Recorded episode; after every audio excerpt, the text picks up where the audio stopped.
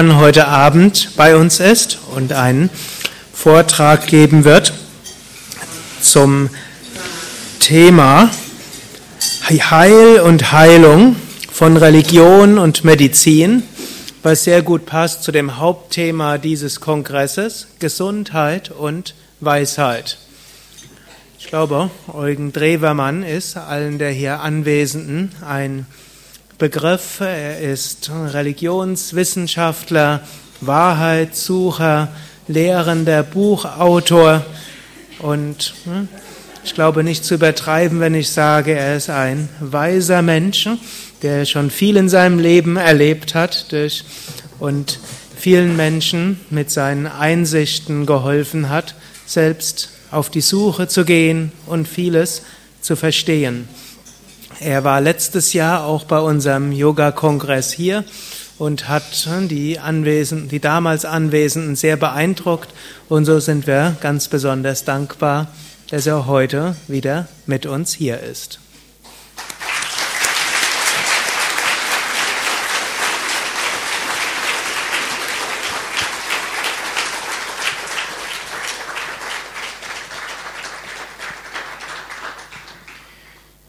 Meine sehr verehrten Damen und Herren, ganz herzlich danke ich für diese freundliche Einladung, Ihnen allen aber für das große Interesse an einem Thema, das in der Tat kaum wichtiger sein könnte.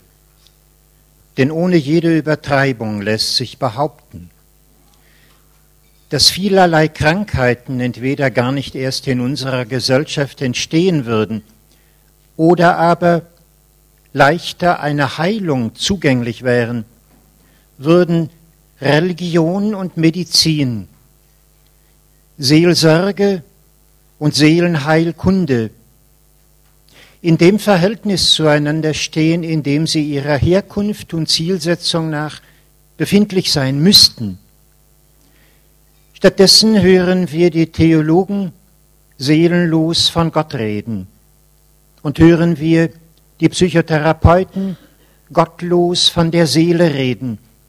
Und beide befindlich in einem schon jetzt hundert Jahre währenden unseligen Grabenkrieg. Zur Einheit unseres Bewusstseins und zum Erhalt oder Erwerb eines einigermaßen gesunden Lebens müssten wir denken und fühlen, glauben und wissen, in eine bessere Synthese setzen, als wir sie derzeit vorfinden. Dabei gibt es zwei Punkte, die in allen Kulturen, allen Religionen, allen medizinischen Systemen mehr oder minder reflektiert, aussystematisiert, unterschiedlich metaphysisiert, der Sachen nach vorkommen. Und rekurrieren wir auf diese beiden würden wir am heutigen Abend einen wichtigen Beitrag leisten können zu einer gesünderen, harmonischeren Lebensweise. Die beiden Punkte, die ich meine, möchte ich überschreiben mit dem absoluten Primat der Akzeptation vor der Indoktrination. Und den zweiten Punkt als den absoluten Primat der Bilder vor den Begriffen. Beides möchte ich erörtern, angelehnt an die Lehren der Psychoanalyse und begründet mit dem Erbe der christlichen Religion, ausgeprägt vor allem in den Heilungspraktiken Jesu im Neuen Testament. Es gibt eine Merkwürdigkeit in unser aller Bewusstsein gleich wie sie groß geworden sind in unserem sogenannten christlichen Abendland, werden sie, ob christlich erzogen oder aus anderen Kulturtraditionen stammt, im Konsens des Bürgerlichen darüber belehrt worden sein, dass wir als Menschen uns darin von den Tieren unterscheiden, dass wir freie Wesen sind. Unsere ganze Moral basiert darauf, unser ganzes Justizwesen hat diese Grundlage und das Ergebnis ist dementsprechend. Sie werden keine acht Jahre alt gewesen sein, als man ihnen beibrachte, dass wofern sie Gutes tun, belohnt zu werden verdienen, wofern Böses bestraft gehören. Und es sollte in unseren Händen liegen wie zwischen der linken und der rechten Hand, wie zwischen hell und dunkel. Wir sind verantwortlich. Wir sind sittliche Persönlichkeiten. Die gesamte ethische Lehrtradition des Abendlandes fußt auf diesen Fundamenten und ist identisch mit diesen Überzeugungen. Und dennoch behaupte ich, dass dieses unser moralisch hochzuschätzendes, juristisch staatlicherseits verwaltetes Wissen in die Irre geht, sobald wir uns fragen, wie wir hilfreich, wohltuend, womöglich heilend und heilsam mit einem Menschen an unserer Seite verfahren sollten, der sich in Not befindet. So sehr, dass es sich über seine Seele in den Körper in Gestalt von Krankheiten hineinfrisst. Statt einer langen Theorie darüber appelliere ich an eine kleine Begebenheit zu ihrer aller Kenntnisnahme und Erfahrung. Nehmen wir einmal an, ausgehend von unserer moralischen Identität und unserer dementsprechenden Selbstüberzeugtheit, stünden wir in einer ganz normalen Familie vor der folgenden Frage. Da ist ein Junge im Alter von fünf Jahren, der seine zwei Jahre jüngere Schwester, dreijährig, immer mal wieder drangsaliert. Er tritt nach ihr, er beschimpft sie, demütigt sie, zieht sie in den Haaren. Es ist ein Skandal. Als Vater vermutlich würden Sie sich Ihren Filius vornehmen und also zu ihm sprechen. Mein lieber Bursche, jetzt ist Schluss oder es setzt etwas. Aber es ist überhaupt nicht Schluss und die Sache setzt sich fort. Nur wahrscheinlich hinterhältiger und gemeiner. Es erweist sich, dass mit dem moralischen Appell, mit der Strenge der moralischen Bestrafung Sie das Problem dieses fünfjährigen Jungen nicht lösen. Sie wissen ja noch nicht einmal, wenn ich jetzt nicht fortfahre, worin es überhaupt bestehen soll. Nehmen wir an, Sie wären die Mutter dieses Jungen, könnten Sie auf ganz andere Gedanken kommen. Wie war es damals, als das Mädchen zur Welt kam? Sie mussten drei Monate lang ins Krankenhaus, die Geburt war schwierig. Und dann, als sie wiederkamen, war das Mädchen besonders pflegebedürftig. Was also wäre zum Wundern, wenn dem Jungen die Ankunft dieses seines Geschwisterchens alles andere als erwünscht erschienen wäre. Er hat alleine dadurch, dass es dieses Mädchen gab, sie als Mutter in gewissem Sinn für sich verloren. Es gab für den damals drei Jahre alten keine Sprache der Welt, ihm zu erklären, warum plötzlich sie als Mutter nur noch mit geteilter Liebe für ihn da sein sollen. Warum ein ganz anderes Wesen immerzu wichtiger sein soll als er. Wieso bei dem Mädchen gerade die Handlungen belobigt werden, die ihm aberzogen wurden. Man freut sich, dass nach dem Essen ein Bäuerchen gemacht wird. Bei ihm, dem Dreijährigen, gilt das in Zukunft für unanständig. Man belobigt das Mädchen, dass es alle Unarten hat, die man nicht machen darf, wenn man ans Töpfchen geht und ordentlich stubenrein wird. Das Leben ist ungerecht. Jeder begreift, dass sich eine Tragödie anbahnt, die dramatische Züge bekommen kann. Vor allem bemerken Sie, dass etwas, das sehr schlimm ist, verstanden werden muss als der Hilfeschrei nach einer Liebe, die verloren zu gehen droht oder schon abhanden geglaubt wird. Was sie vor sich haben, ist in der Anlage kein geringeres Problem als das der Kain- und Abel-Geschichte. Selbst wenn Menschen zu Mördern würden, müssten wir in dem Verbrecherischen, das sie tun, die Qual der Krankheit eines Liebesverlustes diagnostizieren. Mit Strafen ist gar nichts mehr zu retten. Was Sie als Mutter begreifen, ist das wirkliche Problem. Sie müssten diesem Jungen die Sicherheit zurückgeben, die er einmal zu haben vermeinte. Sie müssten seine Unarten überlieben, statt wegzubefehlen. Sie müssten aus der Not, die sie sehen, sich einen neuen Zugang schaffen. Es ist wie das Wort, das der Buddha einmal sagte.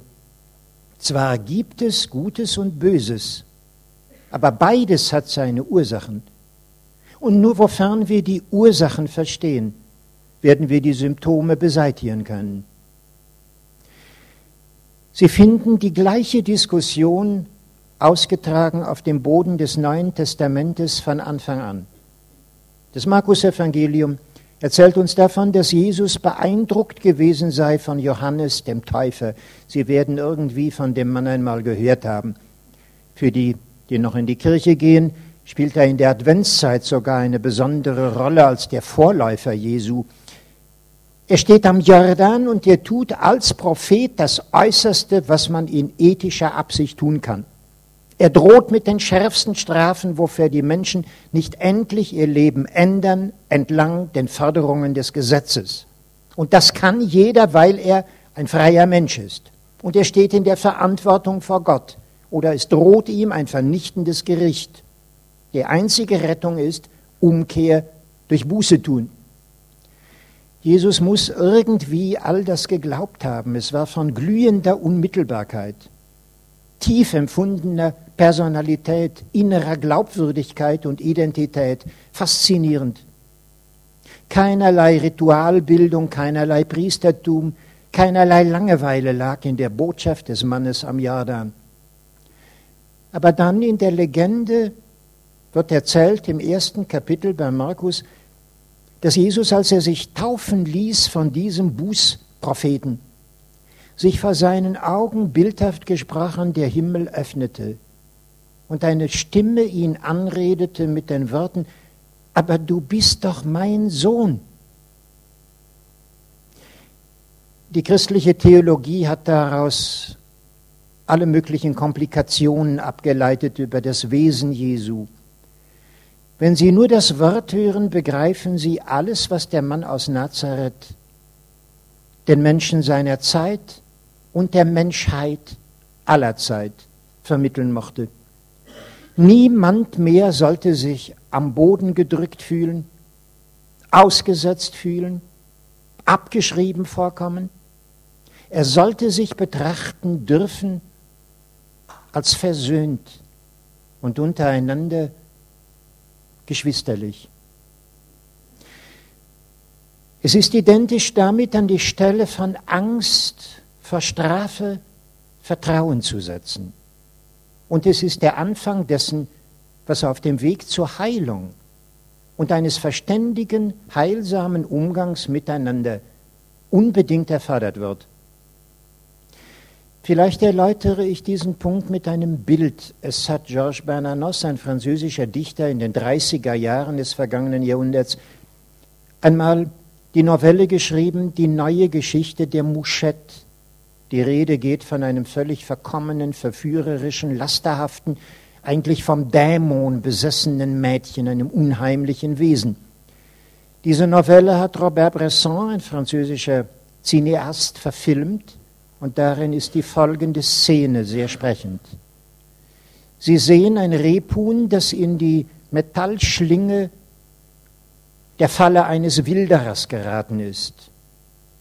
Verzweifelt bemüht sich das Rebhuhn, der Schlinge zu entkommen. Es schlägt mit den Flügeln, es strengt sich an, mit den Füßen Halt am Boden zu finden. Aber je mehr es der Schlinge sich zu entreißen trachtet, zieht der Metalldraht um seinen Hals sich immer enger zusammen. Da kommt auf die Lichtung ein jemand, der im Bild nicht erscheint, ein Mensch. Und nun breche ich die Schilderung ab und übergebe sie ihrer Fantasie. Das Rebhuhn kann nicht wissen, um wen es sich handelt. Kehrt der Wilderer zurück, seine Beute zu holen, ist es verloren. Und die ganze Angst bebt durch seinen Körper. Die Gefahr besteht, dass es sich hineinreißt in seinen Tod. Rein theoretisch gäbe es nur eine einzige Rettung. Das Rebhuhn müsste glauben, dass derjenige, der jetzt kommt, anders ist als alle anderen, die es bis dahin durch Flucht zu vermeiden trachten musste. Dieser müsste es glauben, zu seiner Rettung in Rettungslosigkeit käme, die Metallschlinge um seinen Hals zu öffnen und ihm die Freiheit zu schenken. Genau diese Paradoxität ist die ganze Botschaft Jesu im Neuen Testament. Wie man Menschen, die dabei sind, sich in ihrer Angst selbst zu erwürgen und die Gott empfinden wie einen Jäger, der selber die Falle gestellt hat, um sie zu vernichten. Mit einem Vertrauen ausstatten können, das sie wieder leben lässt. Alles im Leben würde sich ändern. Könnten wir an die Stelle der Angst Vertrauen setzen? Oder sagen wir deutlicher an die Stelle der Aggression Zuversicht in die Akzeptation? Noch möchten Sie denken, dass dies weit entfernt ist von der Frage nach Heil und Heilung. Und doch sind wir unmittelbar dabei, den Boden zu betreten, auf dem diese Frage ihre Aufführung findet. Ein Kapitel zweiter im Markus Evangelium finden Sie die folgende Geschichte, die wie die Nutzanwendung dieser Erfahrung und Botschaft zu sein verspricht. Aber du bist doch mein Sohn. Man hat von Jesus gehört, dass er zu den Menschen spricht, so dass es die Seele weit macht, dass es Vertrauen schenkt, dass es Menschen einlädt, statt sie auszuweisen, sie aufrichtet, statt niederzudrücken. Und alleine das schafft einen Sog, dass man ihn in Kontakt bringt mit Menschen, die hilflos sind. Einer ist da, der gelähmt ist und sich überhaupt nicht mehr bewegen kann. Man kann ihn nur auf der Bahre transportieren. Die Leute umdrängen Jesus, es ist überhaupt kein Zugang, darum lassen sie ihn über das Dach mit der Bahre herabschweben, unmittelbar vor Jesus selber. Das Eigenartige ist jetzt, dass die ganze Heilung, die nun beginnt, anhebt mit einem vollkommenen Freispruch ohne dass ein Dialog berichtet würde zwischen dem Gelähmten und zwischen Jesus, spricht der Mann aus Nazareth einfach diese Worte. Deine Sünden sind dir vergeben. Es steht dahin, was mit den Sünden gemeint ist. Sie werden überhaupt nicht inhaltlich weiter beschrieben. Es ist ein Freispruch, der absolut gilt, eine Generalamnestie im Vorlauf zu allem. Und indem Jesus diese Worte ausspricht, kann er befehlen, jetzt nimm deine Bahre und geh nach Hause. Was sich da in Wirklichkeit begibt durch den Freispruch, ist so viel wie eine Loslösung aller Schuldgefühle. Und wir können den Heilungsprozess rückläufig rekonstruieren. Denn wir müssen denken, dass es Krankheiten gibt, die gerade darin ihre Ursache haben, dass lauter Schuldgefühle sind, die eine eigene Aktion gar nicht zustande kommen lassen. Wie so etwas möglich ist, steht am Anfang der Psychoanalyse. Vor etwa 110 Jahren auf der Berggasse 19 in Wien bekommt der Nervenarzt Sigmund Freud zu tun mit einer Frau, die gelähmt ist. Freud hatte Neurologie und das, was damals Psychotherapie hieß, in Paris bei Charcot in Gestalt der Hypnosetherapie kennengelernt.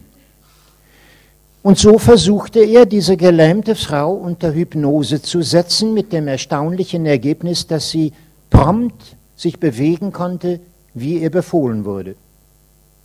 Der rechte Arm, der linke Arm, gehen sie durch den Raum, sie tat's. In Hypnose. Die Hypnose aufgelöst, lag sie wie vom Schlag getroffen wieder auf der Couch, bewegungslos und starr. Der Genie Sigmund Freuds bestand darin, an dieser Stelle ins Nachdenken zu kommen. Wenn es denn im Bewusstsein geschieht, dass bestimmte Handlungen, eigentlich überhaupt keine Handlungen mehr, zustande kommen dürfen, wird es im Bewusstsein eine Macht geben, die eine vollkommene Blockade aller eigenen motorischen Aktionen bewirkt. Und worin könnte die liegen? Der Ursache musste man nachgehen. Und es fand sich alsbald, dass diese Frau in einem schweren Konflikt befindlich war. Auf der einen Seite, sie war noch jung, hatte sie sich zum ersten Mal leidenschaftlich verliebt. Es hätte ihr Glück sein und werden können. Andererseits lag ihr Vater auf dem Sterbebett. Und ohne es weiter zu fördern, lag die Verantwortung auf der Seele dieser Frau, für ihren Vater da zu sein. Malen wir den Konflikt uns so aus. Ist es denn möglich, dass eine ordentliche, gesittete Tochter in den Armen ihres Geliebten der Lust pflegt, während ihr Vater leidet? Ist es denn möglich, so vergessen zu sein, aller Treue, aller Pietät, aller Tochterpflichten, wegzugehen von dem Vater, nur um egoistisch seine eigene Entfaltung als Frau zu suchen? Der Konflikt war zerreißend und endete mit einem faulen Kompromiss. Diese Frau ging nicht zu ihrem Geliebten aus Schuldgefühl. Sie blieb bei ihrem Vater. Sie tat aber auch nicht für ihren Vater, was sie hätte tun wollen oder sollen, sondern sie saß völlig gelähmt und passiv beim Bett ihres Vaters. Sie tat nichts mehr. Es ist wie wenn ihre Seele von zwei Seilen mit gleich starker Intensität in entgegengesetzte Richtung gezerrt worden wäre, mit dem Ergebnis eines qualvollen Stillstands. Wenn sich jetzt noch die Enden dieser Zugbewegung in der Terminologie der Psychoanalyse sich verdeutlichen möchten, müssten wir die eine Seite dem Lustprinzip, dem Unbewussten, dem Es zusprechen und die andere, die pflichtbewusste, die moralisch kontrollierende Seite, dem sogenannten Über-Ich. Und zwischen diesen beiden Instanzen, zwischen Über-Ich und Es, wird die Persönlichkeit dieser Frau, ihr Ich, vollkommen zermahlen, unfähig zwischen den beiden konträren Forderungen eine situationsgerechte Synthese zu finden. Wie heilt man eine solche Frau? Das Problem ist schon, dass sie geneigt sein könnten, Ratschläge zu geben, die als erstes Schläge wären. Und zum Zweiten ein deutliches Abbild der Hand, mit der sie draufhauen. Es könnte sein, dass Sie aus der feministischen Bewegung kommen, dann würden Sie sagen, aber gute Frau, was ist denn das für ein Problem? Der ist ein alter Mann, der ist krank, der wird sterben. Das ist die Natur der Dinge. Es ist die Ordnung der Welt. Sie aber haben ein Recht selber zu leben und das wird der Kreis wohl Ihnen nicht verbieten. Es gibt eine Pflicht, die man sich selber gegenüber hat. Sie lautet Emanzipation, Mündigkeit, Selbstbewusstsein, Autarkie, Selbstständigkeit. Wollen Sie ewig ein schuldbewusstes kleines Mädchen bleiben? Nun wird es aber Zeit. Sie würden vielleicht sich in der Seele dieser Frau verdoppeln, aber wahrscheinlich würde das nicht gelingen, weil sie lediglich die Kraft des Über-Ichs verstärken würden. Der Konflikt würde, indem sie an der einen Seite ziehen, natürlich an der anderen Seite extrem zunehmen. Das ist die Newtonsche Mechanik. Druck ist identisch mit Gegendruck. Und ziehen Sie dort, haben Sie einen Zug an der anderen Seite. Sie können es an der anderen Seite auch versuchen. Nehmen wir an, Sie sind autoritär, fromm, religiös bewusst im Patriarchalismus groß geworden, dann werden Sie sagen, aber wie denn auch? Das verstehe ich natürlich, dass Sie Ihren Vater nicht im Stich lassen können. Ihr Vater könnte sterben und was dann? Sie hätten die letzte Pflicht, die ihm zu tun wäre, einfach verpasst für alle Ewigkeit. Der junge Mann kann warten, eben weil er jung ist, aber Ihr Vater kann nicht warten. Das ist ein Unterschied. Und wieder könnten sie ziehen an der anderen Seite mit dem Ergebnis, dass gar nichts bewirkt wäre. Das Einzige, was möglich ist, sie können und müssen sich interessieren für die Person, mit der sie zu tun haben. Nur wenn sie deren Ich aufbauen und stärken, dass wirklich aus der Mitte der eigenen Person eine Entscheidung möglich wird, kann es stattfinden, dass diese Frau einen Kompromiss findet. Etwa derart, dass sie zwischen zehn bis zwölf hinübergeht zu ihrem Geliebten, weil das Frühstück gemacht ist, das Bett aufgeschüttelt ist, auch in den Zeiten von Handy jederzeit bei Hilfsbedürftigkeit ein Anruf möglich wäre. Und ab halb eins wird wieder das Mittagessen gemacht und das geht bis um drei Uhr und dann naht die Stunde, wo der Nachmittag besonders versüßt wird durch eine Belohnung, die verdient wurde. Mit einem Wort, es ließe zwischen Pflicht und Neigung eine Art Pendelverkehr sich einrichten aber den müsste man persönlich verantworten. Man müsste die Schuldgefühle begrenzen und die unter dem Druck der Schuldgefühle maßlos gewordenen Triebansprüche. Beides müsste in eine ich-gerechte und situationsentsprechende Synthese gefügt werden.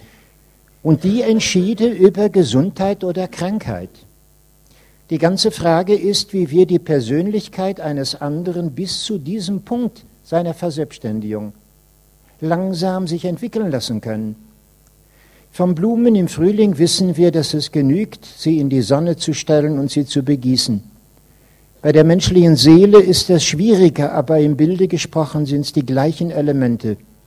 Nennen wir sie Geduld und emotionale Wärme oder nennen wir sie Zuwendung und Liebe. Dieses Wort hat Sigmund Freud vermieden. Als Naturwissenschaftler wenn er es überhaupt meinte, dann am besten, indem er es mit der Pinzette anfasste und unter das Mikroskop hielt. Sexualität und Libido ist im Jargon von Sigmund Freud das, was normale Menschen mit Liebe bezeichnen. Er wollte objektiv bleiben, überhaupt nicht romantisch versponnen, keinerlei subjektive Eintragungen in das therapeutische Arzt-Patientengeflecht setzen. Dennoch berichtet uns Paul Federn, einer seiner Schüler, er habe gegen Ende seines Lebens, das muss gewesen sein, nun 1936, 37, in irgendeiner Tischrede mal gesagt, wenn immer in meinem Leben ich jemanden habe helfen können, dann habe ich ihn geliebt. Und das ist das schönste Wort in unserem Zusammenhang. Sie werden die Seele des anderen nur mit Flügeln ausstatten, die sie zum Himmel erhebt, wenn sie ihr die Zuwendung schenken, die sie braucht, in Ersatz für all das, was fehlte im Umgang mit Vater und Mutter in Kindertagen, in Nacharbeit aller Enttäuschungen, die damals erlitten wurden, im Aufgreifen aller Hoffnungen, die damals sich zu entfalten begannen.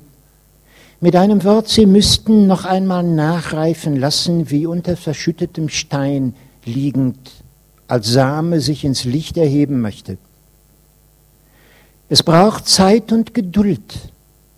Eben deswegen, dass das, was wir Psychotherapie nennen, ein langwieriges Geschäft ist zum Ärger unserer Krankenkassen, aber einfacher und leichter nicht zu gewinnen.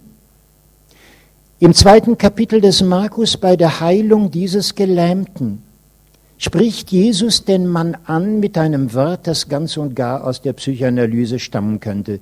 Mein Sohn, sagt er da. Psychoanalytisch würden wir sagen, er nimmt die Übertragungen des heute erwachsenen damaligen Kindes zu seinem Vater auf und tritt an dieselbe Stelle der Autorität von damals, um sie umzuformen von Ablehnung in Bejahung. Es ist identisch damit, nachreifen zu dürfen. Sie könnten einen Moment lang sich noch fragen, aber wie soll denn das geschehen? Wie macht man so etwas? Darüber hat nicht erst Sigmund Freud und auch nicht Jesus im Neuen Testament nachdenken müssen. Vielmehr gibt es zwei historische Erfahrungen, die wir benennen können. Die meisten von ihnen werden im Mathematikunterricht, ganz sicher nicht in Religion oder Philosophie oder Geschichte. Ich vermute zuversichtlich nur in Mathematik schon mal gehört haben, den Namen des Pythagoras. Genau, das war der Kerl mit den Hypotenusen und äh, Katheten, Quadraten und der Identität lausig, obwohl gar nicht so schwer beweisbar. Was man ihnen nicht beigebracht hat, typisch für unser Bildungssystem, ist die Tatsache, dass Pythagoras Mathematik überhaupt nur betrieb aus medizinischen Gründen. Ihm lag an der Harmonie und er fand zum Beispiel, dass die Seitenspannung einer Leier in einem bestimmten Verhältnis zueinander stehen muss, das man geometrisch, mathematisch darstellen kann. Und die Gesetze der Geometrie identisch sind mit der Klangharmonie des Instruments. Also meinte er, Gesundheit sei so viel, wie dass wir die Sphärenmusik hörsam in uns aufnehmen und einschwingen würden in den Rhythmus der Welt. Wie wir tanzen lernen, könnten wir sagen. Und wüssten gar nicht mehr, ob wir jetzt in Indien sind oder im antiken Griechenland. Pythagoras wollte den Gleichklang der Seele, Musiktherapie würden wir das heute nennen, oder Tanztherapie, ganz wörtlich so. Es wäre aber eine tiefere Achtsamkeit auf uns selber in der Vernahme der Harmonie, des Klangs der Sphären. So hat das noch die Romantik Anfang des 19. Jahrhunderts ausgedrückt. Wie man das macht, konnte uns einer der Schüler des Pythagoras zeigen, Empedokles. Eine fantastische Gestalt. Empedokles war ein Arzt und von ihm geht die Kunde, dass er die Menschen heilte einfach durchs Gespräch. Und wie das aussah, beschreibt einer seiner Freunde im Geiste, der große griechische Philosoph Platon. Ich erzähle die Geschichte kurz, weil sie ein Element auf dem Wege zum heilsamen Umgang miteinander enthält, das wir in aller Regel sehr vermissen. Platon schreibt in dem Dialog Charmides von einem jungen Mann, der an Migräne leidet. Und zu ihm gerufen wird Platons Lehrer Sokrates. Denn von dem hat man gehört, dass er über ein Heilkraut verfügt, dessen Anwendung alle möglichen Formen von Gesundung nach sich ziehen würde. Aber kompliziert wie der Weise von Athen all die Zeit ist, verweigert er, von dem Heilmittel Gebrauch zu machen, denn so erläutert er. Bekommen habe er dieses Heilkraut, diese Pharmazie, von dem Priesterarzt des thrakischen Gottes Zamolxis. Und dieser thrakische Schamane habe ihm gesagt, Sokrates, siehst du, eben deswegen sind die hellenischen Ärzte über so vielerlei Krankheiten unmächtig, weil wenn du zu einem von ihnen gehst mit einem Augenleiden, zum Beispiel, er sofort anfängt zu trennen, das Auge vom Kopf, den Kopf vom Rumpf, den Rumpf von den Gliedern, den Körper von der Seele, von welcher doch überhaupt erst allerlei Krankheit und Gesundheit dem Menschen entsteht. Wenn also du, Sokrates, mit deinem Leiden, welch immer es sei, zu einem Arzt dich begibst, der dich nicht als erstes einlädt zu einem schönen Gespräch, sondern sofort anfängt zu trennen. Auge von Kopf, Kopf von Rumpf, Rumpf von Gliedern, Körper von Seele. Dann, Sokrates, fliehe einen solchen Arzt als die Krankheit selber. Fünftes Jahrhundert vor Christus. Wir nennen die Schamanen heute Medizinmänner, projizieren aber nur, was wir selber sind, in unsere eigene Unkenntnis über fremde Kulturen. Die Schamanen sind alles andere als Medizinmänner, sie sind Seelenkundler, die versuchen im Rahmen ihres Weltbildes die Krankheit seelisch verständlich zu machen, so dass kein geringerer als der Ethnologe Levi Strauss vor 40 Jahren sagen konnte, in unserem Kulturkreis sei die Psychoanalyse das vollkommene Äquivalent des Schamanismus. Beide versuchen sie, Krankheiten seelisch zu begründen, verständlich zu machen und dann aufzulösen. Genau das geschieht durch ein gutes Gespräch. Das Entscheidende aber jetzt, weswegen ich auf mein erstes Primat so viel Wert lege, das unbedingte Akzeptieren, liegt darin, dass Sie den anderen überhaupt ins Gespräch nur heben können, wenn Sie ihm ein Vertrauen schenken, nicht verurteilt zu sein. Sigmund Freud konnte immer ein bisschen am Rande des Zwangsneurotischen Regeln geben. Und die Regel für die Psychoanalyse auf Seiten des Arztes wie des Patienten lautet durch einen Vertrag geschlossen, dass man ganz sicher ist, dass sich der Arzt dahin verpflichtet, bei seiner Patientin, seinem Klienten nichts zu moralisieren, dirigieren, manipulieren, ironisieren, schikanieren, was immer sie wollen zu tun, sondern einzig zu akzeptieren.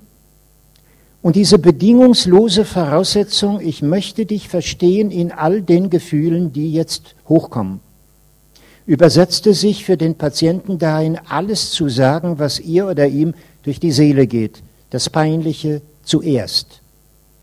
Das ist eine Lausier-Regel übrigens. Wenn Sie das heute Abend noch probieren wollen, verspreche ich Ihnen eine interessante Nacht. Also ich stelle mir vor, Viertel vor elf ist Ruhe, elf Uhr liegen Sie im Bett und probieren es mal. Nehmen wir an, neben Ihnen stünde ein Kassettenrekorder und Sie täten, was gerade gesagt wurde. Sie reden alles vor sich her, was Ihnen kommt, ohne Zensur, das Peinliche zuerst. Dann werden Sie merken, dass Ihre Situation einem Jagdhund gleicht, der fünf Kaninchen gleichzeitig verfolgen soll. Auswahlkriterium, das am meisten Stinkige zuerst. Das hat er beinahe, dann verwandelt sich sie in fünf andere, wieder das Ekeligste. Die Sache dauert keine fünf Minuten und Sie merken, dass es unheimlich wird. Wie wenn Sie eine Treppe ins Dunkel hinabgingen und eine Tür öffnen müssten, die Sie seit Jahren nicht geöffnet haben, weil es dahinter spukt. All die Themen, die Sie sich nie eingestanden haben. Ihrer Frau schon gar nicht, Gott Ihren Kindern, Sie haben schließlich eine pädagogische Verantwortung. Ihr Chef, was sollte Ihr Arbeitsplatz machen? Kurz, Sie hatten hundert Gründe in der Gesellschaft, den anderen Fassaden aufzubauen. Potjomkinsche Dörfer. Und am Ende glaubten Sie sich sogar die eigenen Erfolge. Wenn Sie krank sind, geht das alles gar nicht mehr, sondern es stimmt, was im Johannesevangelium steht. Die Wahrheit Einzig die Wahrheit wird dich frei machen. Aber was Sie jetzt merken, ist, das ganze moralische Weltbild stimmt nicht. Nicht einmal zur Wahrhaftigkeit sich selber gegenüber können Sie sich entscheiden in Freiheit. Sie können nur wahrhaftig werden zu sich selber in einem Erlaubnisraum des Nicht-Verurteilt-Werdens. Erst indem Sie langsam sich vortasten und nicht mehr die Eigenzensur nach böse und gut, schlecht und falsch und richtig über sich ergehen lassen, sondern einfach mal laufen lassen, was in ihnen liegt, um sich kennenzulernen, um verstehen zu lernen, kann es sich langsam öffnen. Es ist ungefähr so, wie wenn Sie eine Quelle aus dem Sand freigraben. Sie wird eine Menge Schlamm mit sich führen, aber sie muss fließen und fließen, bis sie sich läutert und klärt zu trinkbarem Wasser so allemal unsere Seele unter jahrzehntelangen Verschüttungen. Diese Erlaubnis zur Wahrhaftigkeit ist das eigentliche Element aller seelischen Heilung. Deswegen ist es so wichtig im zweiten Kapitel bei Markus, dass Jesus eine Generalabsolution über alle Schuld gibt, ohne lange zu fragen, worin die bestand. Es gab einen Film mal in den 60ern, in der Hauptrolle mit Monika Witti, Die rote Wüste. Antonioni hatte ihn gedreht. Es ist die Geschichte einer Frau, die nach einem Autounfall nur noch Angst hat, sich zu bewegen. Ihr eigenes Kind übernimmt ihre Angst in Gestalt des Symptoms. Es liegt starr und gelähmt in seinem Bett. Drumherum spielen roboterähnliche Geräte, die die Bewegung kompensieren sollen die sich das Kind nicht mehr zutraut. Die Mutter aber träumt davon, auf einer Insel zu sein, ganz allein, spielend mit Kormoran, am Horizont die weißen Segel vorüberziehender Schiffe. Ein Paradies gegenüber der roten Wüste der Industrielandschaften, die nur mit Menningen noch vor dem Rost bewahrt werden. Antonioni Versetzen Sie sich in die Situation dieser Frau. Ist es deutlich? Wie kann ich denn mich bewegen, wenn eine geringfügige Unachtsamkeit, wenn Herbstlaub jetzt auf der Straße, die Schwankung von einem Grad Celsius am Boden dahin führen kann, dass mein Auto derart rutscht, dass es zu einer mörderischen Waffe wird? Was ist überhaupt noch erlaubt unter dem Druck solcher möglichen Verantwortung? Es war Martin Luther, der in der Übersetzung all dieser Gedanken, so wird überliefert jedenfalls mal gesagt hat, sündige tapfer. Und wollte damit sagen, es genügt überhaupt nicht, dass Gott dir vergibt, was du schon getan hast. Der Morgen beginnt und du weißt nicht, was alles noch passieren wird. Du hältst es überhaupt nicht aus, das, was du tun wirst, nach Gut und Böse bis zur Perfektion den Schulden freitreiben zu sollen. Du kannst nur mit dem Vertrauen durch den Tag gehen, dass dir vergeben wird, wie immer es kommen wird. Anders stirbt das Leben an sich selbst und vorlaufend dazu mögen sie das eine Symptom der Erstarrung aus Angst nehmen. Wir könnten aus dem Neuen Testament noch eine Reihe von Beispielen dieser Art klären, aber deutlich ist mir der Hauptakzent jetzt. Die Sprache der Theologen liegt auf der unbedingten Zusage von Vergebung durch Verstehen und Durcharbeiten aller Schuld. Das ist der erste Hauptsatz in allem. Sie begreifen dabei schon, dass dies keine Erfahrung ist, die man institutionell für eine bestimmte Religion reservieren kann. Ich werde oft gefragt, ob ich überhaupt noch Christ sei. Aus der Kirche ausgetreten ist das ja für manche eine vernünftige Frage scheinbar. Ob ich noch glaube, dass das Christentum etwas Spezifisches habe. Das glaube ich allerdings. Im Unterschied etwa zum Judentum oder Islam die beides als Gesetzesreligion sich verstehen, ist die Botschaft des Mannes aus Nazareth genau darin gelegen, dass die Moral entweder zu spät kommt oder zu früh. Wenn Sie Menschen wirklich helfen wollen, hat es keinen Sinn zu sagen, du musst aber, mit erhobenem Zeigefinger. Und wenn er das nicht tut, mit ausgestrecktem Zeigefinger. Was ein Mensch braucht in seiner Not, ist eine ausgestreckte Hand über alle Zeine. Und das ist ein Wissen über den Menschen, wie er zu allen Zeiten und zu allen Zonen ist. Das lässt sich nicht mehr eingrenzen. Eben deswegen will die ganze Sprache vom Göttlichen im Neuen Testament den Himmel so weit öffnen, dass Gott aufhört, ein Lieferant von Stacheldraht zu sein, um die Christen von den Muslimen, den Hindus, von Juden, von wem sie wollen, abzutrennen. Dies ist eine Erfahrung, die alle Menschen brauchen, weil sie Menschen sind. Und um nichts anderes geht es als um die Vermenschlichung zur Reifung als Person. Und alles andere sind die Begleitprozesse. Ich breche an dieser Stelle jetzt die Dramatik der Vergebung ab, weise aber noch darauf hin, dass je größer die Erfahrung von Schuld ist, es desto sicherer sein wird, dass sie nur so leben können. Der Mann, der das vielleicht am besten in Sprache gehoben hat, war der Russe Fjodor Michailowitsch Dostojewski. Er lebte in einer Zeit vor 130 Jahren in St. Petersburg, wo es möglich war, dass, falls jemand als Verbrecher nach Sibirien abtransportiert wurde, die Frauen am Ausgang der Straßen standen, sich tief vor dem Delinquenten verbeugten seine Hände küssten und sich selber bekreuzigten, denn so sprachen vor allem die Frauen. Er, der schuldig gewordene, trägt doch nur unser aller Schuld. In den Brüdern Karamasow wird Stare Sosima einmal seinen Jünger oder Schüler Aljoscha fragen, unter der Überschrift Kann wohl ein Mensch Richter sein über seinesgleichen? Und Aljoscha wird zu hören bekommen, wann immer sie dich bestellen sollten, Aljoscha, zu Gericht zu sitzen über einen anderen Menschen, dann erkläre in diesem Falle dich selber als allererstes in aller Öffentlichkeit schuldig für das Tun dessen, den du verurteilen sollst. Sage, wäre es denn möglich, dass er seine Tat würde begangen haben können, wäre ich selber ein anderer Mensch. Nur wenn du die Schuld dieses anderen auf dich selber nimmst, magst du Richter sein über deinesgleichen. Es ist der zutiefst christliche und der am meisten therapeutische Gedanke. In Indien pflegte man bei all diesen Beziehungen davon zu sagen, es gehe um die Herstellung eines Identitätsgefälles. Das bist du.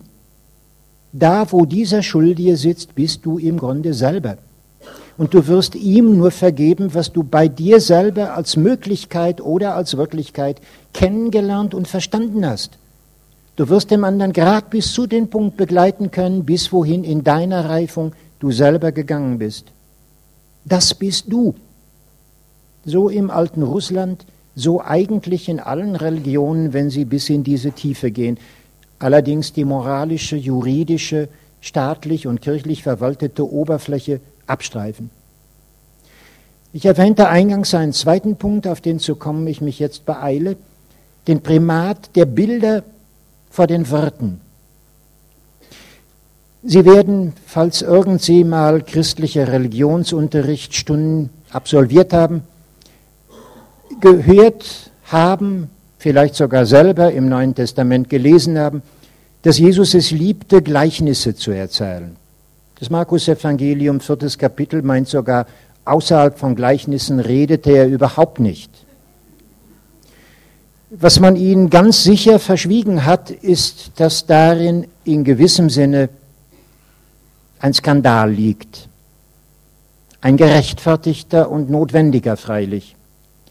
Der Skandal liegt darin, dass Jesus sich schlicht weigert, die Sprache der Theologen, der Schriftgelehrten, der Pharisäer seiner Zeit und jeder Zeit zu reden. Und das muss er, weil dieser erste Punkt, die Absolutheit der Akzeptation, gar nicht zustande käme. Im Raum einer begrifflich zu definierenden Frömmigkeitshaltung. Sagen wir es ganz einfach, sie geben den Theologen irgendein heiliges Buch der Menschheit, ob das die Upanishaden, die Veden, der Koran, die Bibel, was auch immer ist. Ich verspreche Ihnen, es dauert nicht lange und Sie haben ein Kriegsbuch vor sich.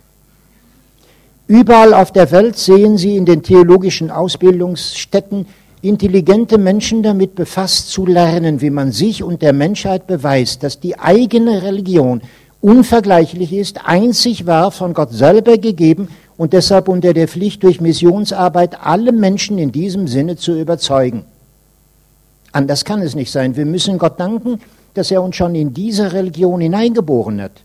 Ein unvergleichliches Glück, es könnte, möchte sein, 2000 Kilometer weiter, denke an, irgendwo in Oran oder Marrakesch wären wir Muslime geworden. Ich sehe lauter Frauen, die säßen ganz anders da. Welch Glück, welch Glück, dass wir geboren wurden in unserer Kultur, zu unserer Zeit, in unserer Religion. Im Bible Belt der USA müssten wir jetzt sagen, Halleluja.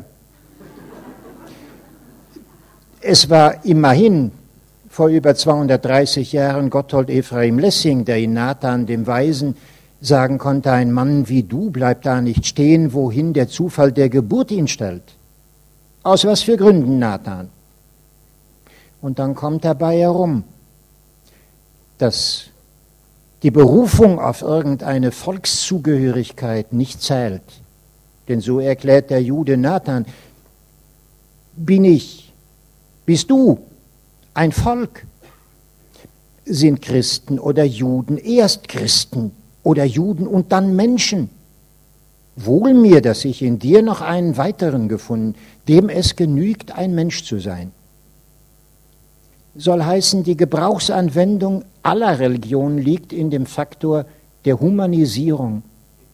Und jeder andere Gebrauch ist entweder schädlich oder überflüssig. Das ist die Bewährungsprobe in unserem Zusammenhang. Wie heilsam ist die Frömmigkeit? Wie viel trägt sie dazu bei, Integration, Einheit des Bewusstseins, Ganzwerdung zu erzielen und dadurch Krankheiten zu reduzieren, unnötig zu machen aufzuarbeiten.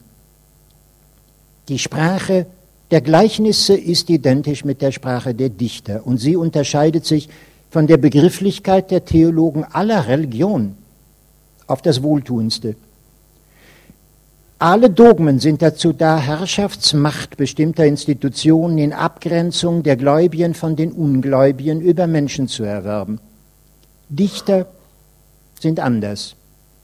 Alle Moraltheologen werden die Menschen einteilen nach den Richtigen und Falschen. Dichter anders. Nehmen Sie ein kleines Beispiel. Sie lesen Leo Tolstois Roman Anna Karenina, das ist über 110 Jahre her, spielt im zaristischen Russland. Eine völlig andere Kultur scheinbar. Aber je länger Sie lesen, merken Sie, dass der moralische, der gesellschaftlich-religiöse Anspruch zusammenbricht. Da bricht eine Frau die Ehe, aber Sie verstehen, dass Ihr Mann, Herr Karenin, der alles richtig macht, die Ursache dafür darstellt. Er hat kein Gefühl.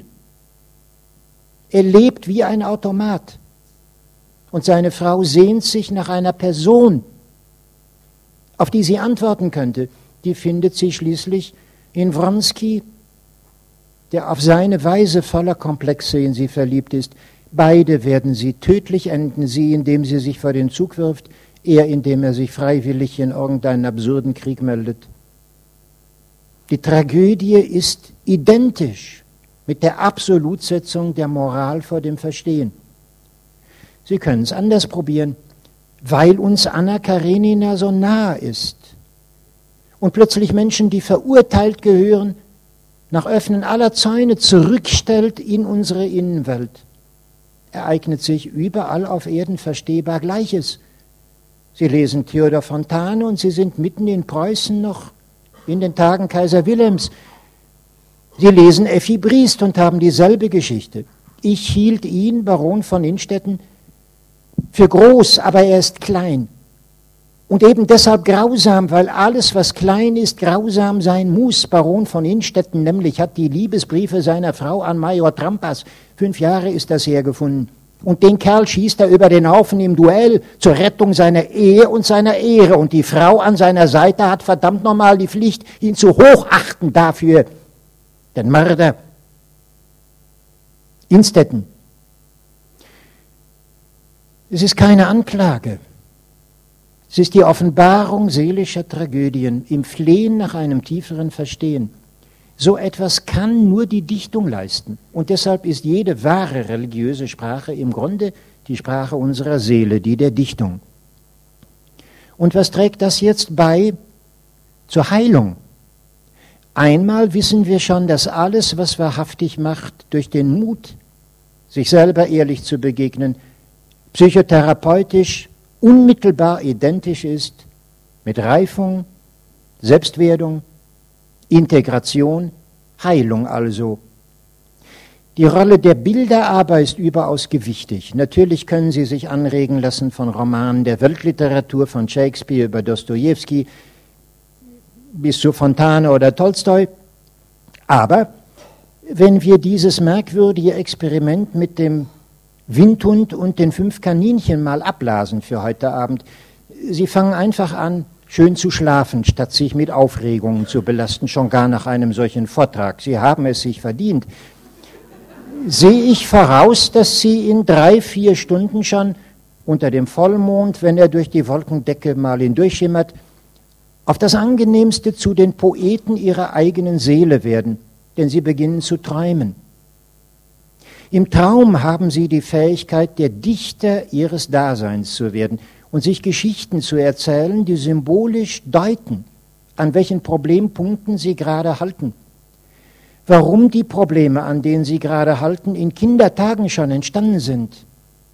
Und wie es weitergehen wird, wenn man die Zukunft ihnen selber überlassen würde. Ärztlich gesprochen enthalten diese Träume also die Diagnose, die Anamnese und die Prognose. Alle drei Zeitstufen in eins.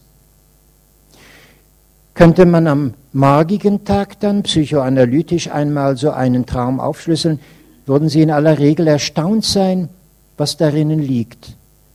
Ehe ich in einem Beispiel zu verdeutlichen versuche, wie wichtig die Neuentdeckung der Traumanalyse in der Psychotherapie geworden ist seit Freuds Tagen, weise ich noch darauf hin, dass parallel zum Pythagoreismus im Abstand von 2500 Jahren eine andere im alten Griechenland befindliche Religion diesen Faktor, nicht der Sprache, nicht der Worte, sondern der Bilder und der Träume favorisiert hat. Sie finden diese Religion beim Besuch Ihres Hausarztes vielleicht oder Ihres Apothekers ganz gewisslich im Emblem da ist ein Stab und da ringelt sich eine Schlange herum, das Apothekerzeichen schlechthin. Die Erklärung für die Schlange aber ist der Gott Asklepios. Vielleicht sollte ich erzählen, wie er auf die Welt kam. Eine Mischung nämlich zwischen Tag und Nacht, zwischen der dunkelhellen Mondgöttin Aigle Coronis und dem Gott der strahlenden Lichtvernunft Apoll. Verstand und Gefühl, Tag und Nacht im Übergang, waren für die Religion des Asklepios das Aufscheinen des Göttlichen in träumenden Bildern.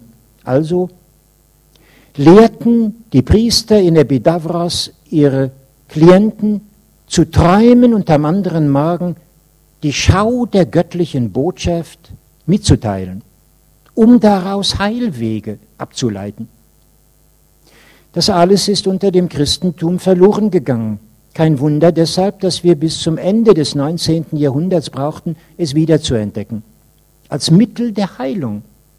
Für Freud war die Traumbehandlung ein Ersatz für die Hypnose, an die er nicht mehr recht glauben konnte. Denn als seine Patientin aus der Hypnose entlassen wurden, sagte ich Ihnen, verfiel sie in die alte Krankheit. Am Bewusstsein musste sich deswegen etwas ändern, um Bewegung zuzulassen. Also konnte man nicht mit der Hypnose weiterarbeiten, sondern ein hypnoider Zustand. Träume, die erzählt werden und freie Assoziation auf der Couch liegend, so sollte das gehen. Es unterscheidet sich von der Meditation durch charakteristische Divergenzen.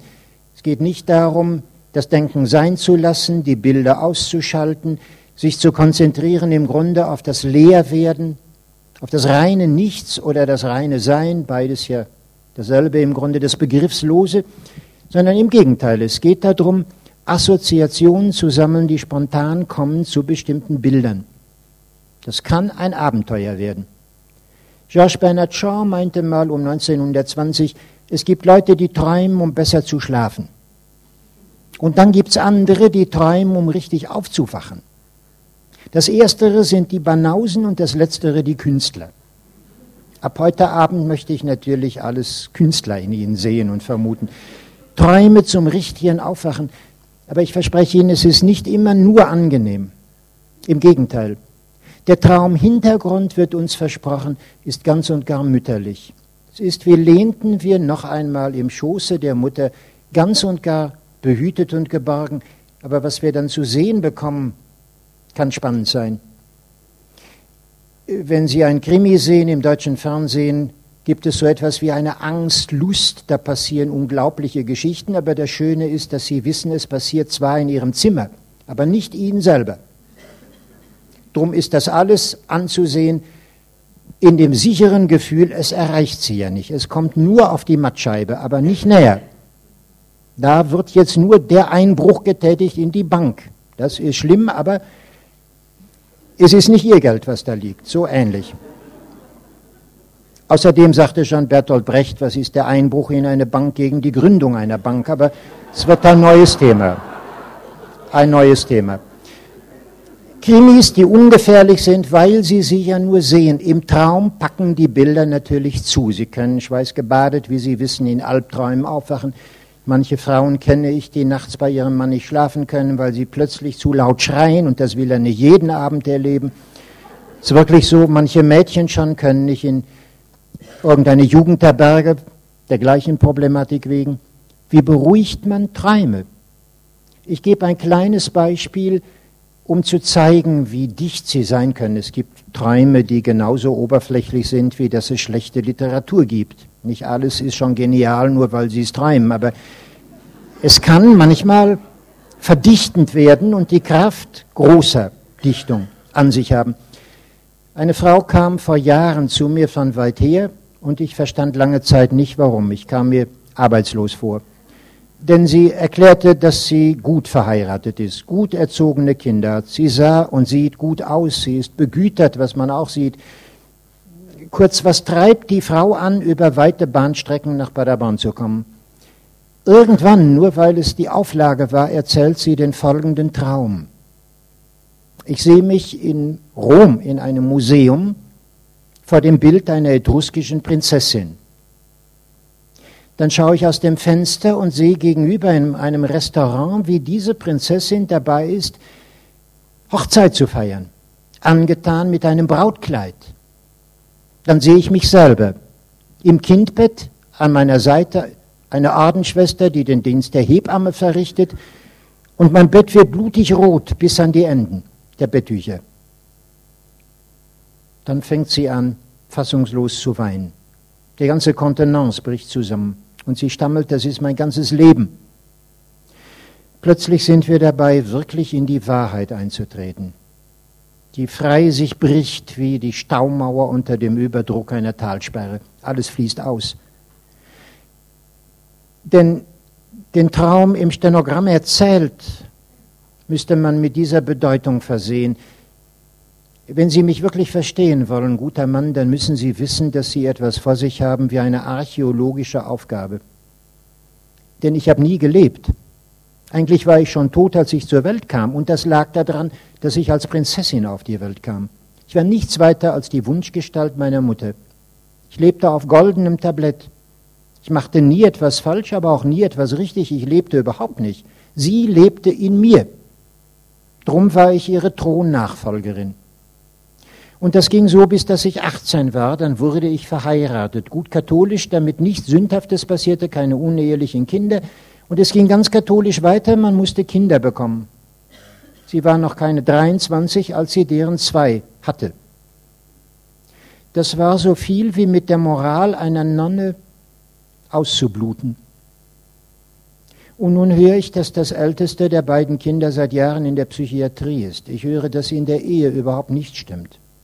Alles nur an der Oberfläche. Die Wahrheit ist, dass diese Frau sich übergeben hat, wenn jemand zu ihr kam, über 25 Jahre lang. Aus lauter Ekel. Aber das durfte er nicht merken. Sie war eine perfekte Ehefrau. Es heißt im Beichtspiegel der katholischen Kirche, hast du die ehelichen Pflichten erfüllt? Das hatte sie. Aber auch nur das. Nachdem ihr alle Freude gestohlen war, blieb nichts übrig als der Widerwille. Wie regeneriert man Gefühle, die alle irgendwo abgewürgt, umgeformt, vernichtet wurden. Jetzt endlich höre ich, warum sie in die Psychotherapie kam. Sie war nervlich ein wenig durcheinander vom Arzt hier in eine Kur geschickt worden und hatte kennengelernt, was man in Bad Meinberg und Bad Rieburg und auch sonst wo einen Kurschatten nennt. Und nun was passiert? Zum ersten Mal spürte sie ein Gefühl, das sie all die Jahre vermisst hatte, eigentlich nie kennengelernt hatte. Und nun war alles falsch. Effi Briest, Anna Karenina. Jetzt führt sich's auf. Und sie schreit das förmlich heraus. Das ist meine einzige Schuld, dass ich immer alles habe richtig machen wollen. Und jetzt ist alles falsch. Ich gebe das Beispiel auch nochmal, um Punkt 1 zu bekräftigen. Wie wollen Sie denn jetzt ratschlagen? Sie können zum Aufbruch mahnen, emanzipatorisch reden. Sie können umgekehrt sich in die Pflichten fügen. Was soll aus den Kindern werden? Ihr Mann hatte überhaupt nie eine Chance. Sie müssen mit ihm reden. Schön und gut, aber dann müsste der Mann nach 25 Jahren, die verloren gingen, ganz parallel, synchron zu den Reifungsprozessen seiner Frau, die gerade im Sturm stehen, mitreifen und nicht durch den Hurrikan, der gerade da tobt in diesem Gebiet, mit verwirbelt werden. Das ist nicht zu garantieren. Mit einem Wort, Sie sind dabei, sich ins Leben zu getrauen und Sie haben keinerlei weitere Vorgabe, als was im Neuen Testament als Glaube bezeichnet wird. Wie immer es jetzt kommt, lässt sich mit dem Willen nicht entscheiden. Nur dass es stimmt, dafür lassen sich Voraussetzungen bilden, vor allem die der eigenen Identität, der Integration all dessen, was war, und dann erlaubt sich vielleicht ein kleiner Korridor einer neu gestalteten Zukunft. Deswegen, meinte Freud, sind die Träume so wichtig und deshalb erzählte Jesus Gleichnisse im Neuen Testament. Er ging gewissermaßen von Bildern der Dichtung aus, um die Seele zu beschwören, um Erlaubnisräume zu schaffen, sich tiefer zu verstehen und zu artikulieren. Und so wäre eigentlich die Seelsorge und die Psychotherapie wie zwei Bewegungen zum gleichen Ort, wie Orpheus und Eurydike beim Abstieg in die Unterwelt oder der Weg vom Weltenberg der Schamanen herab in die Ebene. Der Zielort ist die menschliche Seele in beiderlei Form identisch, der Ausgangspunkt vielleicht aber verschieden. Ein Dichter bringt mit, was er schon kennengelernt hat, ein Therapeut wohl auch, aber setzt es nur ein, um zu verstehen, was der andere mitgebracht hat, um es ihm zurückzugeben in Läuterung. Wir könnten jetzt noch zeigen, sollten zeigen, an einem Beispiel im Neuen Testament, wie denn eine solche Heilung sich beschreibt. Vielleicht auch, dass Sie ein wenig Freude bekämen, solche Geschichten im Neuen Testament einmal zu lesen. Ich mache es in wenigen Strichen ab und trage vor eine Episode aus dem achten Kapitel des Markus-Evangeliums. Sie geht ungefähr so. Und man brachte zu Jesus einen Blinden und bat ihn, den zu heilen. Da nahm er ihn bei der Hand und nahm ihn heraus aus dem Ort. Dann spuckte er ihm auf die Augen und fragte, ob du schon was siehst. Und er sagte, ich sehe Menschen, denn wie Bäume umhergehende sehe ich.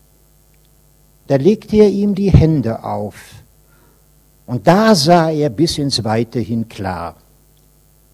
Und Jesus sprach zu ihm, bloß nicht durchs Dorf gehst du, sondern gerade nach Hause.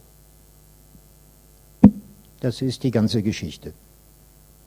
Sie ist so sonderbar wie fast alles, was in der Psychotherapie geschieht. Und wir hätten bei mehr Zeit und anderem Vorgehen eine gute Chance, einfach mal zu sammeln, was Ihnen zum Thema Blindheit einfällt. Wir lassen beiseite das Trachoma, die klassische Augenkrankheit im Orient noch heute, eine rein infektuöse Krankheit. Da ist seelisch nichts dran zu ändern. Man bräuchte entsprechende Medikamente. Aber seelisch. Ich bin mir sicher, dass es viele Stimmungen gibt, in denen Sie erzählen könnten, wie das war, als sich Ihr Seefeld eintrübte. Es genügt eine einfache Depression beispielsweise. Sie vertragen die Helligkeit morgens der aufgehenden Sonne nicht mehr. Sie ziehen die Vorhänge zu. Sie sind wie beleidigt durch die Grelle der Helligkeit draußen, weil seelenumdüstert ist alles in ihnen. Das Grundgefühl ist, sie haben keine Aussicht. Buchstäblich nicht. Es ist alles wie in einem Tunnel. Und so formt sich auch ihre Wahrnehmung. Sie ist einmal flächig, es gibt kein Weiter mehr und sie ist punktuell, es gibt kein daneben oder davor. Ich selbst habe vor Jahren mal erlebt, wie das ist, wenn einfach physische Müdigkeit wirkt. Ich musste nachts mit dem Auto fahren und in Kassel, ich erinnere mich, war es gegen halb drei morgens, dass ich dabei war, auszuweichen vor einem Zebrastreifen. Denn ich interpretierte ihn als Lattenzaun, wollte mit raschem Schlenker abbiegen. Es war die allerhöchste Zeit, ins Bett zu kommen. Denn was unser Gehirn macht, ist ja in Müdigkeit nicht unvernünftig. Es signalisiert, dass alle Wahrnehmungen zum Stillstand zu kommen haben. Also gibt es überhaupt keine dreidimensionale Wahrnehmung mehr, sondern nur noch zweidimensional. Sie fahren vor die Wand. Das sagt Ihnen das Gehirn. Es geht nicht weiter. Es ist jetzt hier an dieser Stelle Schluss. So sollen Sie das sehen, um zur Vernunft zu kommen. Es ist sehr gefährlich, wenn Sie im Auto sitzen. Bei Müdigkeit kann sein, ich warne jetzt schon, wenn der Winter einsetzt und es sich Schnee treiben, kann es Ihnen passieren, dass Sie die Vorstellung gewinnen, dass Sie im Bett liegen und das Auto fährt gar nicht, sondern der Schnee treibt an dem stehenden Auto vorbei. Das sind Dinge, die Sie in der Fahrstunde nicht lernen ist lebensgefährlich, wenn es dahin kommt. So formt sich die Wahrnehmung anders und Depressionen, wenn Sie so wollen, sind nur die Bleischwere der Seele, ein Müdigkeitszustand, der durch Überbelastung und Niedergedrücktheit entsteht. Wie heilt man eine solche Krankheit? Wir müssten Geschichten dieser Art lesen wie Träume, das heißt alles, was berichtet wird als Symbol, als Prozess dann nimmt Jesus den Blinden bei der Hand und führt ihn aus dem Dorf. Sie müssten das psychotherapeutisch etwa so übersetzen.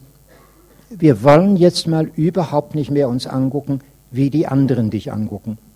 Was die von dir denken, über dich denken, von dir sagen, zu dir sagen, soll uns eine ganze Weile lang überhaupt nicht interessieren. Nur wer du selber bist, ist das Wichtige wie du Augen wiedergewinnst für dich selber, statt dich sehen zu müssen mit geliehenen Augen. Das ist die Frage. Die Entfernung von den anderen bedeutet, dass die Einbettung in die soziale Gemeinschaft für eine Weile unterbrochen wird. Es geht um Individuation im strengster Form. Und Sie sehen an dem Beispiel, dass sie überhaupt nur zu leisten ist, wenn es jemanden gibt, der sie bei der Hand nimmt und erklärt, wir gehen jetzt gemeinsam. Und ich lasse dich nicht los, bis wir am Ziel sind. Das Ziel ist nicht die Dorfgemeinschaft, sondern das bist du selber. Aber das machen wir jetzt. Wir lassen hinter uns, was sie über dich gesagt haben. Ich kenne viele Leute, die, wenn sie in die Therapie kommen, alles wissen, das ganze Lehrbuch hersagen, am besten das Register vorbeten, stimmt ja sowieso alles und sie kennen so viel über sich. Sind die schwierigsten Patienten deswegen, weil sie durch alle Gelehrsamkeit, sich selber wahrzunehmen, völlig verdrängt haben, überhaupt nicht geübt haben. Aber darauf käme es jetzt an. Was sind deine eigenen Wünsche, Träume, Gefühle, Empfindungen, Sehnsüchte, Hoffnungen, Ängste und so weiter? Das zuzulassen ist eine neue Form des Sehens. Ich muss es jetzt in wenigen Strichen malen, aber es wird als Kommentar auch auslangen, denke ich. Er spuckt ihm auf die Augen. Ich vermute, dass wenn Sie Montag früh zu einem Augenarzt, einem Ophthalmologen gingen, und solcher Art behandelt würden, den Kerl regresspflichtig machen, Augenblicksanzeigen bei der Ärztekammer, ein Scharlatan und Kurfuscher. Unglaublich. Es ist unglaublich, vor allem für die Theologen. Warum spuckt Jesus jemand auf die Augen? Das ist archaisch, das ist schamanistisch, das ist irgendwie nicht gesittet. In den Kommentaren steht deswegen allen Ernstes, im Hauptkommentar der katholischen Herderschen Kommentarreihe, der Speichel eines charismatischen Wundertäters ist besonders wundertätig. Das ist die Erklärung. Voilà. Alle Frauen unter Ihnen wissen das wahrscheinlich besser. Da kommt Ihr Junge gelaufen von der Straße, hat sich wehgetan, weint. Sie setzen ihn auf den Schoß, was immer gut tut. Und dann kann es sein, Sie nehmen wie die Katze, lecken Ihre Hand und streicheln über die Stelle, die weh tut. Blasen womöglich noch darüber und sagen, es ist alles wieder gut. Und es ist auch wieder gut. Ich sehe mal davon ab, dass Speichel wirklich eine fantastische Flüssigkeit ist. Beim Zahnarzt kann sein, man zieht ihnen einen Weisheitszahn und sie sind erstaunt, wie eine solch riesige Lücke ohne jede Entzündung heilen kann, in ganz kurzer Zeit sich schließt. Speichel hat aseptische Wirkung sehr zu rühmen medizinisch, aber für die Behandlung eines Augenkranken kontraindiziert, muss man sagen. Die Symbolik aber, die darin liegt, ist wunderbar.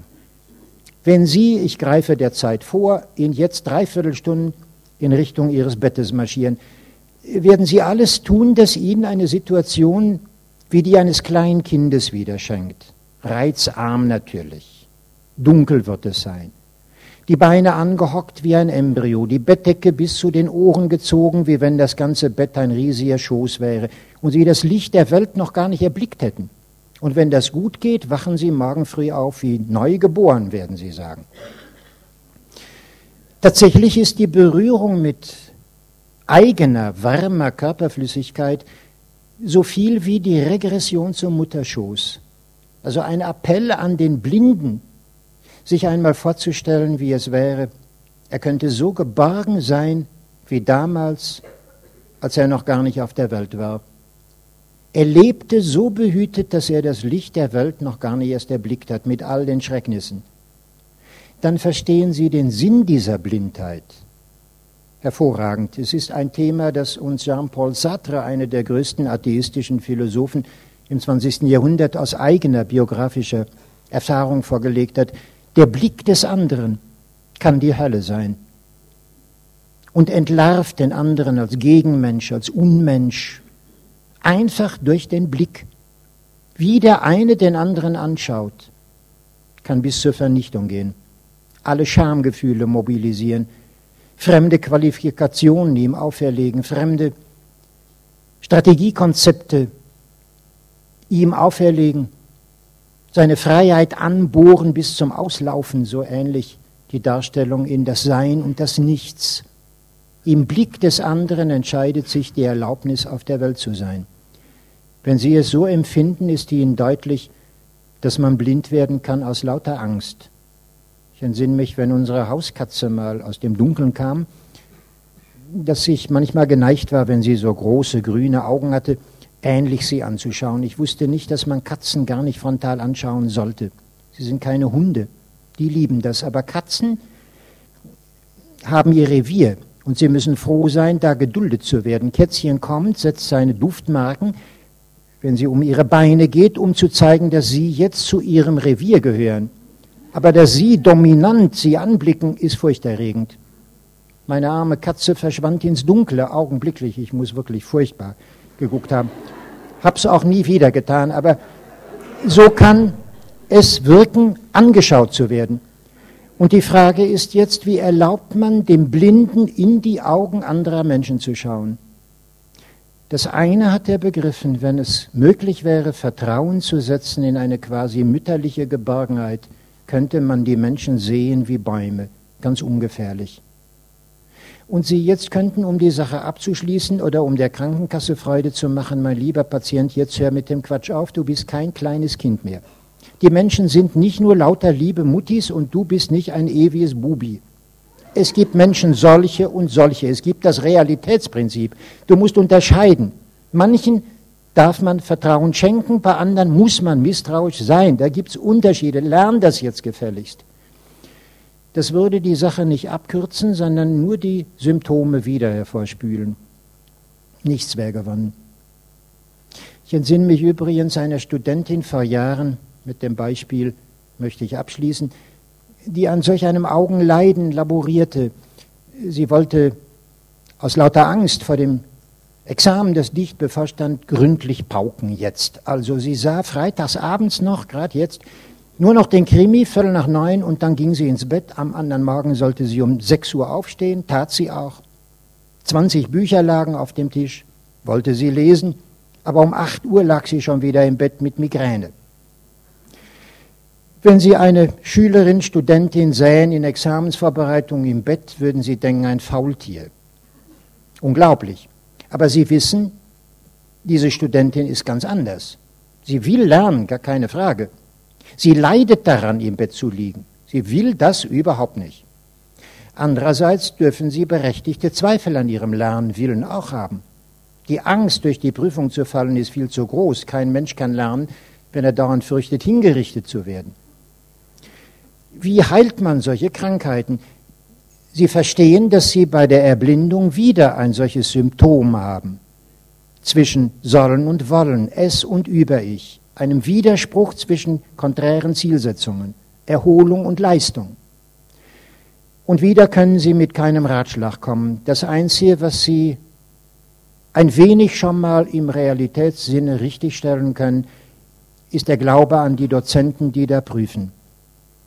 Gottlob kenne ich mich da aus und kann also glaubwürdig versichern, dass kein Dozent, meine liebe Studentin, morgens um sechs aufsteht, um zu lernen. Die Kerle stehen um halb zehn auf und dann lesen sie nicht 20 Bücher, sondern ein einziges und das auch nicht, sondern nur hinten im Register, wie sie selber zitiert werden und ob sie selber zitiert werden.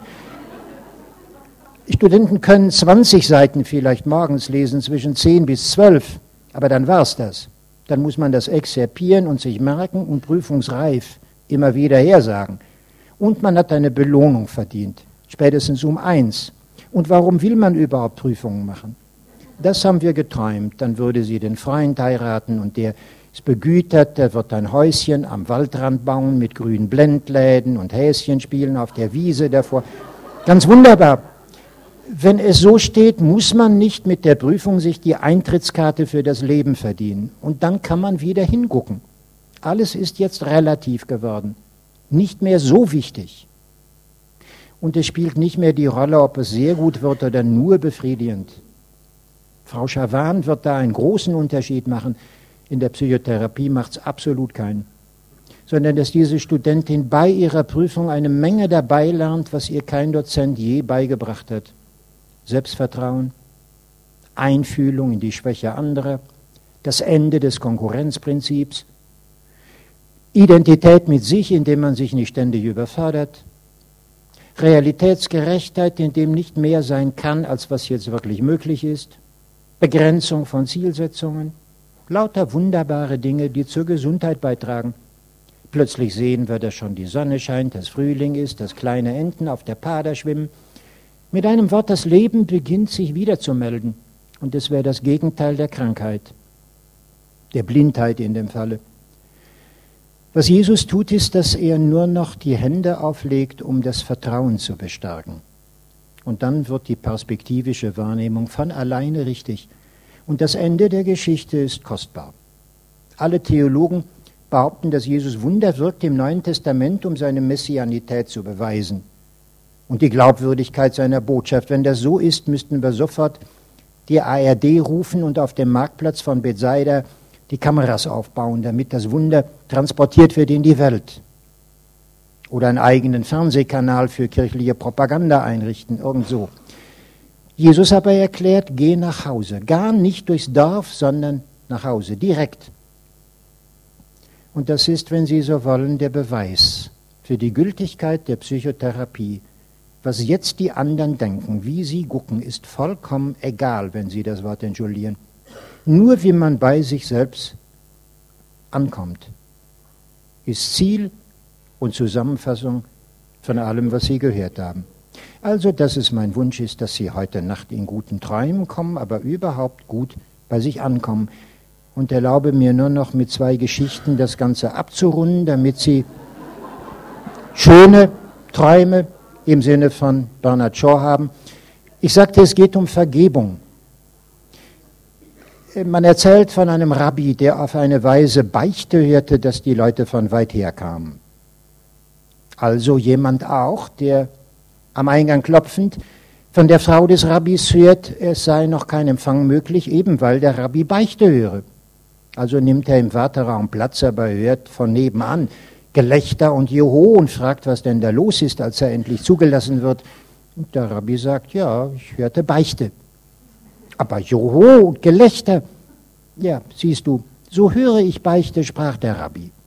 All die Sünder kommen von weit her, belastet mit Schuldgefühlen, lauter guten Vorsätzen. Sie werden nie wieder tun, was sie getan haben. Aber weißt du, du kennst die Geschichte von den zwei Mönchen im Mittelalter. Die schlossen eine Wette. Du, sprach der eine zum anderen, wirst nie ein Vaterunser beten können, ohne an einen Feuersalamander zu denken. Nie hatte der Mönch gedacht bei Beten des Vaterunsers an einen Feuersalamander, aber in Zukunft nur noch, er hatte die Wette verloren. So mit den guten Vorsätzen, schon um das Böse nicht zu tun, denken Sie so verzweifelt immer nur noch an das Böse, dass es ganz bestimmt geschehen muss. Erst wenn Sie sich biegen vor Lachen und fragen sich, wie Sie so bescheuert sein konnten, dann haben Sie es hinter sich. So ähnlich die Psychoanalyse. Teil 1 des Vortrags und Teil 2 die Wichtigkeit der Bilder. Man fragte nicht denselben, einen anderen Rabbi, ob er das wirklich glaube. Man könnte über Gott an jeder Stelle lernen. Alles sei ein Bild für ihn. Die Schüler waren skeptisch und sagten, das ist doch nur bei allem, was Gott gemacht hat. Die Sonne, die Sterne, das Meer, natürlich, aber doch nicht, was die Menschen machen. Doch, sagt der Rabbi, auch die Menschen. Also was lernst du, Rabbi, bei einer Eisenbahn? Und der Rabbi sagt, na ja, dass man in einer Minute alles verpassen kann. Schön, sagten die Schüler, und was lernst du beim Telefonieren? Ja, da lerne ich zweierlei. Erstens, dass man für jedes Wort bezahlen muss. Und zweitens, dass man hier spricht und drüben gehört wird. Schön, sagten die Schüler, das sind aber auch lauter Dinge für Erwachsene. Was wir machen für die Kinder, das ist doch zu läppisch, um über Gott zu belehren. Das Damespiel zum Beispiel. Der Rabbi sagt aber, ihr Schüler, beim Damespiel lernt ihr doch das Allerschönste über euch selber und über Gott. Solange ihr noch unterwegs seid, müsst ihr ziehen nach Regel und Vorschrift, Feld für Feld und Steinchen für Steinchen. Wenn ihr aber angekommen seid, verwandelt sich das Steinchen und wird eine Dame. Und dann seid ihr frei und könnt ziehen, wohin immer ihr wollt. Ich wünsche bei dieser Gelegenheit stets, dass sich alle Frauen in Kirche, Gesellschaft oder in anderen Versammlungen verwandeln möchten in Damen und die Männer könnten damit umgehen. Dankeschön.